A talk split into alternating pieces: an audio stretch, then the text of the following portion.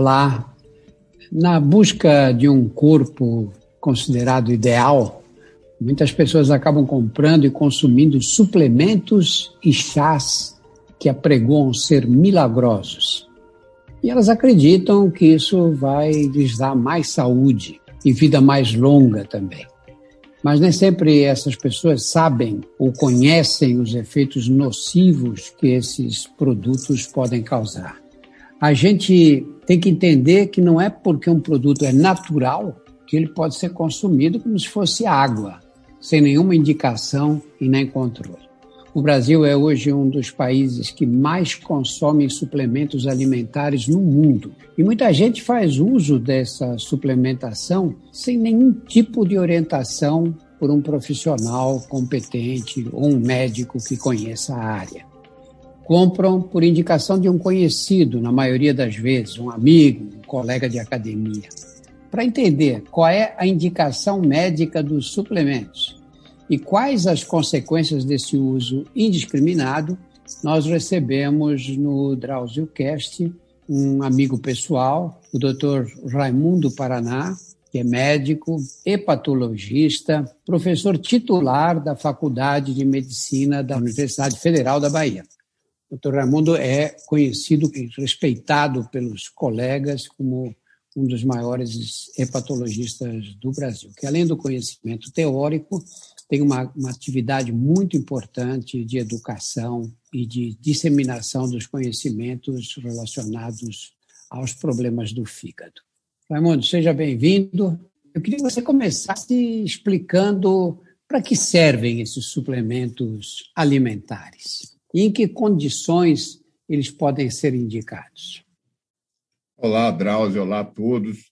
Inicialmente, é preciso definir o que é um suplemento alimentar. É algo que é uma necessidade além da necessidade fisiológica de um indivíduo. Então, existem os indicados claramente para pacientes que estão em estado crítico ou pacientes que estão em fase de convalescência na recuperação de alguma doença mais grave.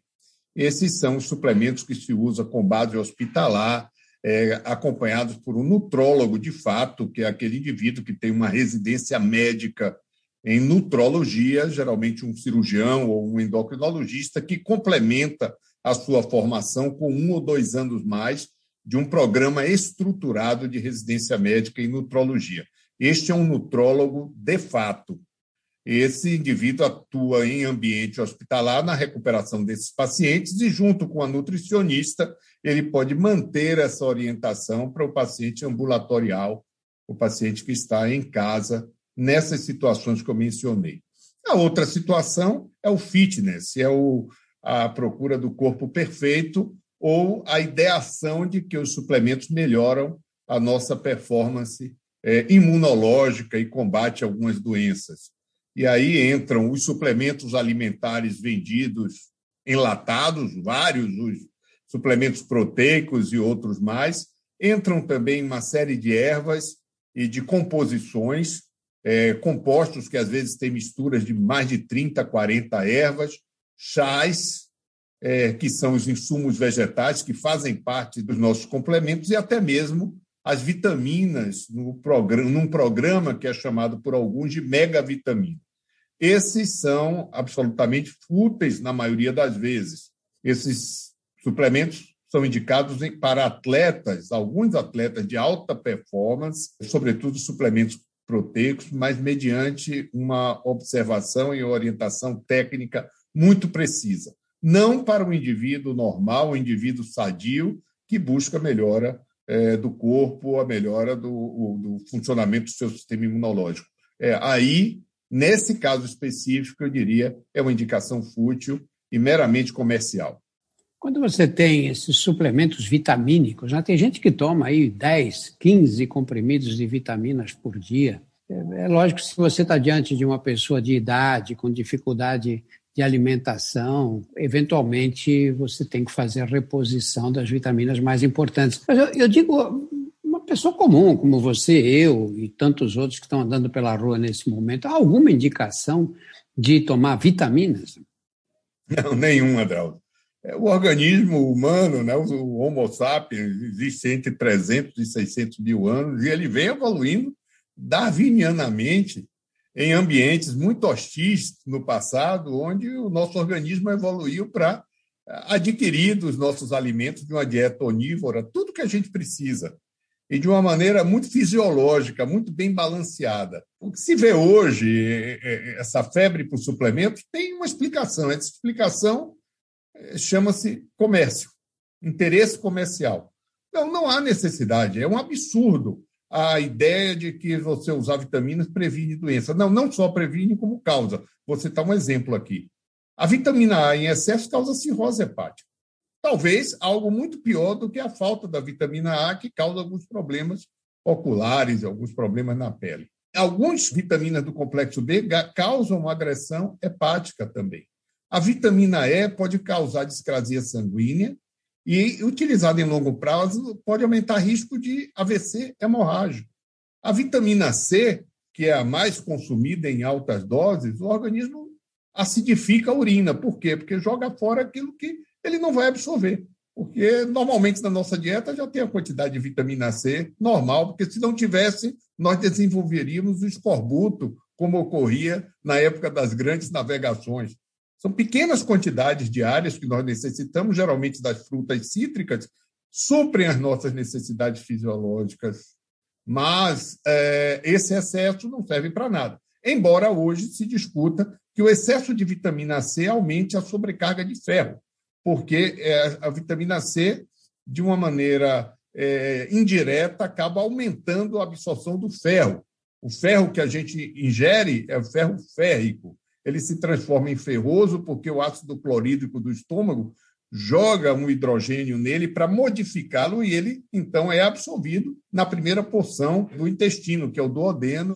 Quando você oferta muito ácido para ele, no caso o ácido ascórbico libera hidrogênio, você aumenta a absorção de ferro. O efeito disso durante muito tempo pode ser sobrecarga de ferro secundária ao fígado.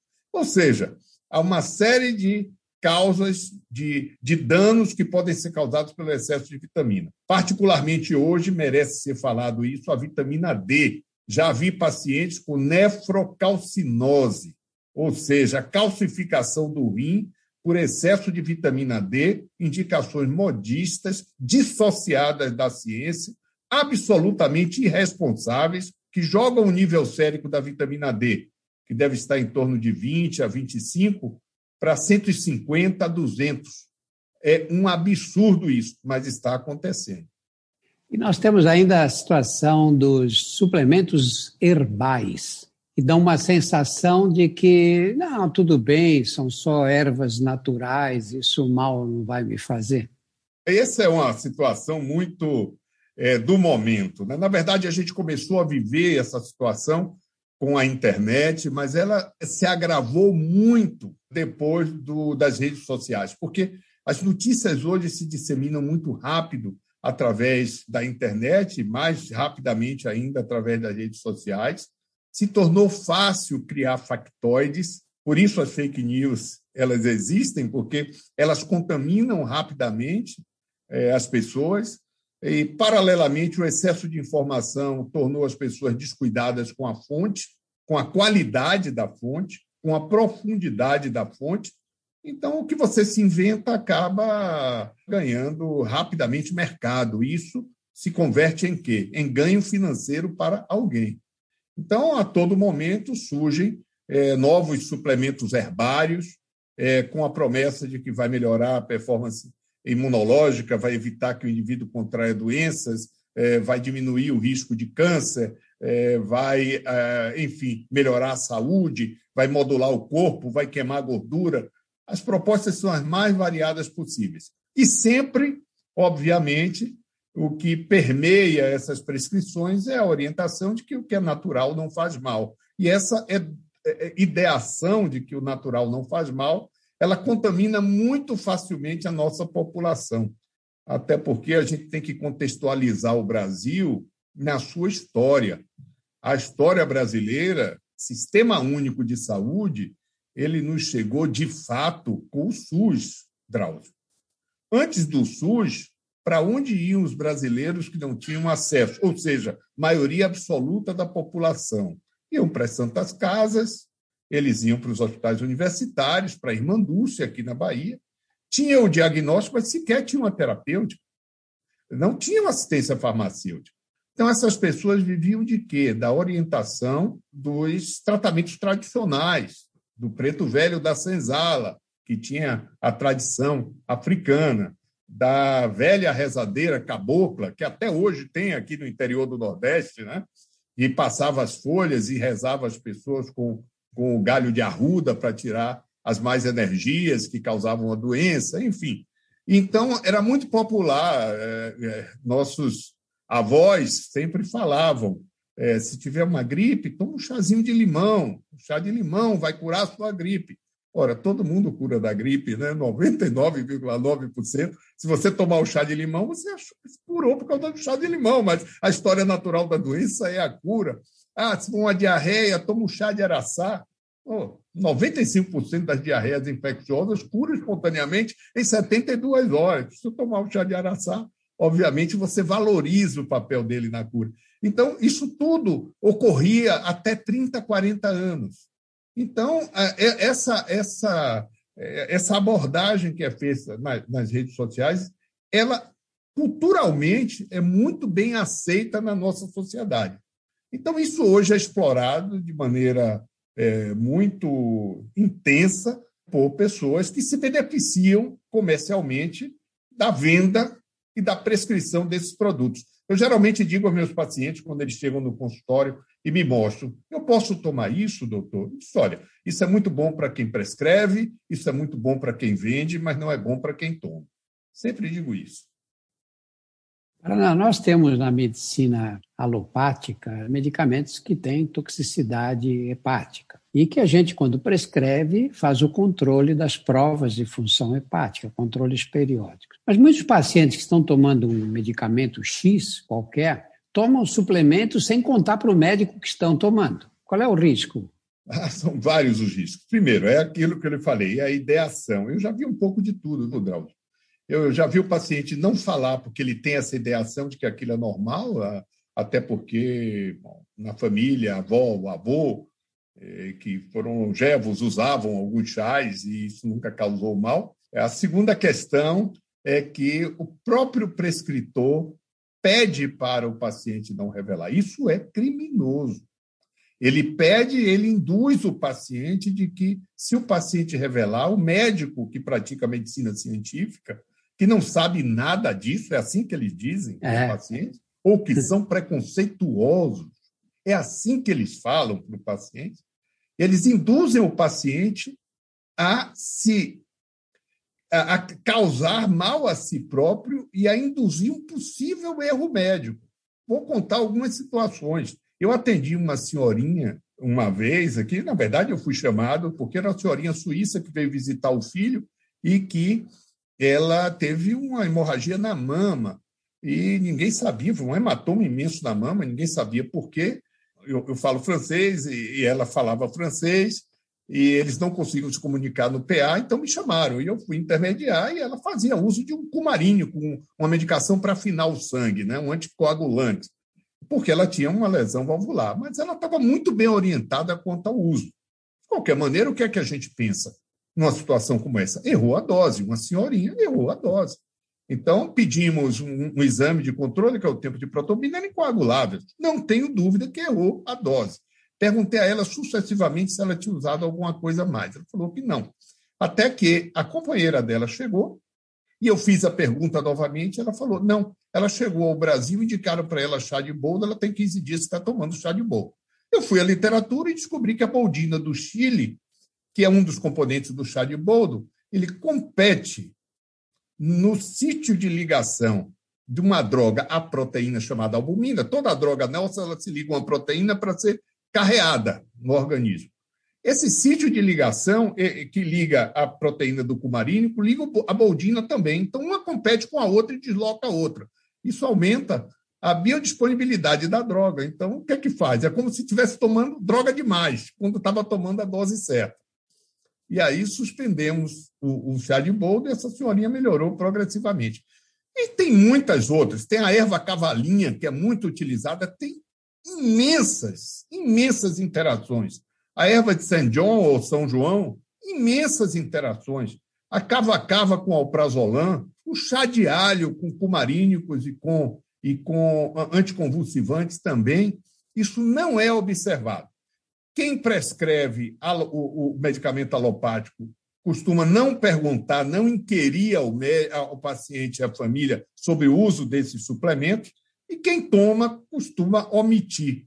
Então, a combinação desses dois fatores é estrondosa do ponto de vista negativo. E eu tenho vários e vários exemplos disso. passaria aqui o dia contando a você o que eu já vi. Raimundo, fala um pouquinho dos esteroides anabolizantes, esses das academias. Esse é um grande problema. Você estava falando logo no início a questão do indivíduo tomar essas medicações sem orientação médica. Isso é, é criminoso, é absurdo. Para quem vende a esses indivíduos e para quem sugestiona esses indivíduos a utilização. Mas eu acho mais grave ainda quando esse indivíduo vem com uma prescrição porque eu acho, Drauzio, que não é permitido ao médico a ignorância. O vizinho pode ser, o primo pode ser, o tio pode ser, mas o médico não. Se o médico prescreveu e ele tem esse poder na mão e usou esse poder da prescrição, ele está assumindo a responsabilidade pelo que ele fez. Então, quando o indivíduo chega com uma prescrição usando esses medicamentos, e agora é, o modismo atual é, é, é, usar as duas coisas, os suplementos todos e mais um anabólico, um anabolizante desses, é algo que revolta qualquer médico que tenha a, a sua atuação em preceitos éticos. É um absurdo, mas isso é feito cada vez mais frequentemente. Os anabolizantes, eles têm um efeito muito rápido na mobilização de gordura, eles realmente dão adição ao paciente, porque todo paciente busca o que é mágico, né? É, todo mundo busca uma pílula, uma injeção que faça ele emagrecer, ganhar massa muscular, é, perder massa gorda, sem precisar mudar hábitos comportamentais. É o desejo de todos e as pessoas aderem com facilidade. E esses profissionais eles são treinados em persuadir esses pacientes induzi-los à ideação de que eles estão precisando de suplementação hormonal e esses indivíduos acabam pagando um preço caro. Eu vou citar alguns aqui. Fora do fígado, os anabolizantes diminuem o HDL e colesterol, portanto, com o tempo aumenta o risco de doença cardiovascular. O anabolizante ele age no músculo esquelético e no músculo cardíaco. Então, ele, ele hipertrofia o músculo esquelético e cardíaco. Na, na medida em que ele faz isso, ele muda a fisiologia e o músculo cardíaco, particularmente, ele cresce às vezes acima da capacidade do crescimento do seu suprimento sanguíneo. Então, isso aumenta riscos de arritmia, infarto, por aí vai. Mortalidade, morte súbita ocorre mais frequentemente nesses pacientes. Esses anabolizantes eles induzem vasoplegia e alguns deles em combinação induzem a um fenômeno chamado fibrinólise crônica. Essa combinação aumenta o risco de AVC hemorrágico. O que é vasoplegia? Explica o que é vasoplegia. Vasoplegia é os nossos vasos têm um mecanismo de defesa para pequenos sangramentos que é a contração deles. Na hora que surge um pequeno sangramento, ele contrai para conter o sangramento ali forma um tampãozinho com uma, com a, uma célula que a gente tem chamado plaqueta, para evitar que aquele sangramento aumente. Quando o indivíduo toma esses medicamentos, esse vaso perde a capacidade de se contrair. E, na medida que eles perdem a contração, eles geram uma perda de um mecanismo importante na contenção de pequenos sangramentos que podem ocorrer. Daí o risco de AVC hemorrágico ser superior nos indivíduos que usam esses medicamentos.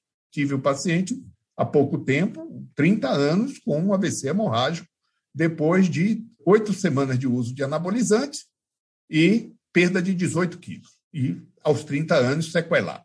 Mas também passaria aqui o dia contando outros casos.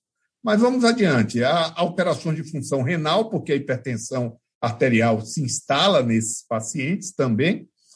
No, no quesito fígado, as alterações são imensas. Eles podem causar a esteatose hepática, que é a gordura no fígado, eles podem causar uma lesão chamada doença vascular do fígado, podem causar a chamada colestase, que é a dificuldade na excreção, na exportação de bile do fígado, e essas alterações em curto prazo, elas são muitas vezes irreversíveis.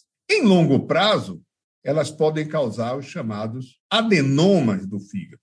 Os adenomas do fígado são tumores benignos que no homem, por causa de uma mutação chamada beta-catenina, e essa mutação ocorre mais comumente nos homens com adenoma, essas lesões são consideradas lesões cancerígenas. Quando elas ocorrem, elas precisam ser retiradas, porque elas correm o risco de transformação maligna de um desfecho desfavorável. Isso pode ocorrer décadas depois do uso. O Paraná, por que o fígado é um dos órgãos que mais sofre com essa toxicidade dos suplementos, dos anabolizantes, etc. Então, o, a maioria dos, é, dos medicamentos, suplementos, ele, eles passam pelo fígado. O fígado tem mecanismos extremamente sofisticados de depuração, sulfatação, acetilação, bicuronização, é, e cada um de nós tem um mecanismo diferente de uso desses depuradores do fígado. Por isso que a toxicidade tem algo individual uma droga que eu tome, uma droga que o Drauzio tome, ele vai metabolizar de uma forma, eu vou metabolizar de outra. Eu posso formar um metabólito secundário, eu posso metabolizar aquela droga mais lentamente do que o Drauzio, e eu ter mais risco para aquela droga de toxicidade, enquanto o Drauzio tem mais resistência. Mas o inverso pode ocorrer, ou seja, há sempre um risco de toxicidade em qualquer agente externo que nós utilizemos. Sempre existe. Ele pode ser mínimo, mas ele existe. Não há droga, nem suplemento, nem chá que seja completamente inócuo. Por isso que toda prescrição médica é baseada em risco-benefício. Eu tenho que ter absoluta certeza de que eu tenho mais chance de dar benefícios ao meu paciente do que risco. Quando a medicação passa no fígado, ela sofre esse processo de metabolização. Nesse processo de metabolização, ele pode gerar algum metabólito que é um um intermediário, uma molécula intermediária que possa fazer mal. Nesse processo do fígado também podem existir as chamadas interações medicamentosas. Nessas interações, que podem ocorrer entre drogas e outras drogas, ou drogas e esses fitoterápicos, pode haver uma modificação nesse processo de metabolização e isso causar dano ao fígado. Então, qual é o mecanismo que a gente tem para conhecer isso? Primeiro, é ter os estudos de fase 3. Esses estudos de fase 3 são chamados estudos de registro, que são exigidos pelas agências, o FDA, o EMA, a Anvisa. Essas agências exigem esses estudos, porque eles são estudos multicêntricos, grandes, onde você avalia a eficácia, mas avalia o risco. E o risco significa efeito adverso. Quando você usa esses suplementos, você não tem este regulatório, você não tem a informação científica. Então, você não sabe quais são as possíveis interações, quais são os mecanismos de metabolização e, pior ainda, um único suplemento desse pode ter, às vezes, 50 princípios ativos diferentes. Um chá de uma planta qualquer, você pode ter mais de 50 princípios ativos. Qual deles está funcionando? Qual foi a dose que você preparou com, aquela, com aquele chá? Qual seria a, a, a dose ideal desse chá, quantas vezes por dia, não tem essa informação. Vou só citar um exemplo: o chá verde, que é uma medicação hoje bastante utilizada no Brasil como fitoterápico e faz parte dos chamados termogênicos. O chá verde é milenar. Ele é utilizado no Maghreb, no norte da África, ele é utilizado no, no Oriente há muito tempo. Um talinho de chá verde, água a 70%, todo mundo toma, aquilo é como o café deles, o cafezinho nosso. É absolutamente normal, não causa mal a ninguém. Mas aqui no Brasil se resolveu colocar o chá verde encapsulado, com as folhas, o talo. E o chá verde tem um princípio ativo chamado catequina.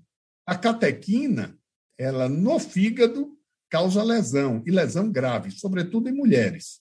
Num chá verde, a quantidade de catequina é ínfima, é insuficiente se você toma ele como chá.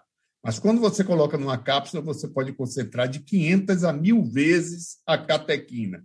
E aí o fígado não terá condições de metabolizá-la e ela vai sobrar e ela vai causar agressão. Então, esse é só um exemplo, dentre tantos outros.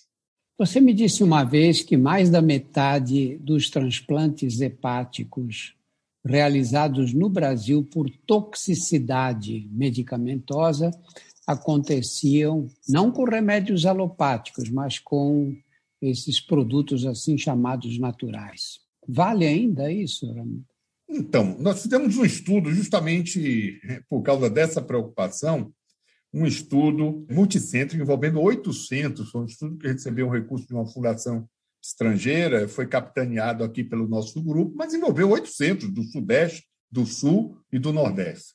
E é curioso isso. Na verdade, a primeira causa de transplante hepático por hepatite fulminante, que é uma forma muito grave de hepatite, onde existe uma destruição aguda no fígado, aguda, era um fígado normal e ele parou de funcionar porque ele foi agudamente agredido. Nós todos pensávamos que iríamos encontrar aí a primeira causa hepatite viral, como é na Argentina a hepatite B, como é em algumas regiões da África a hepatite E, mas não, a gente encontrou aqui toxicidade.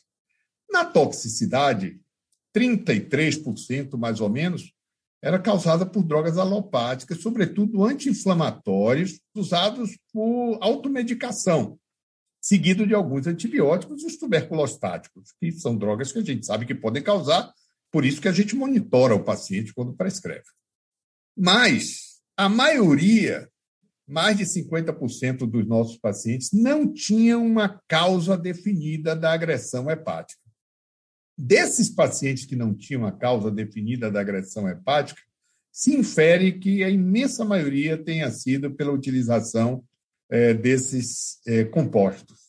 Porque o paciente, quando ele chega ao hospital, ele está obnubilado, porque ele perde a função hepática, ele entra em estado de confusão mental. A família, às vezes, não sabe, e como tudo é muito urgente, não há tempo de inquirir os familiares, de ter um registro correto no prontuário. Em alguns casos onde a gente pôde fazer isso, aí a gente encontrou. E vou citar aqui o que é que a gente encontrou. É, mãe boa, e é, tem uma paciente transplantada que está viva até hoje com essa, é, e curioso, prescrita por um médico. Bidens pilosa, Vida espilosa é conhecida no Brasil por vários nomes: picão preto, carrapicho e fedegoso. É, cada região ela tem um nome diferente, mas é muito prescrita e muito utilizada, inclusive para os males do fígado. Encontramos também o óleo de cártamo, que é o ácido linoleico, que é muito prescrito para performance atlética, como se fosse uma fonte energética, proibida em alguns países, e a espirulina, também proibida já em alguns países, porque causam dano hepático. Então, eu não tenho uma prova assim, cabal de que é, esses casos que são considerados idiopáticos ou criptogênicos ou sem uma causa definida sejam por esses suplementos. Mas muito provavelmente é por esses suplementos, porque se investigou todas as outras causas de agressão aguda ao fígado e não foram encontradas. Raimundo, muito obrigado por todos esses esclarecimentos. Um prazer ter você aqui conosco, viu? Drauzio, é sempre um grande prazer conversar com você, ter esse canal. Esse canal presta um serviço social fantástico à população. Eu acho que esses canais, o que eu chamo de resistência, precisam existir. É a única maneira que nós temos para enfrentar as fake news em saúde, que eu acho que hoje é um dos maiores males que nós temos na saúde pública no nosso país e em outros países também. Muito obrigado, Raimundo.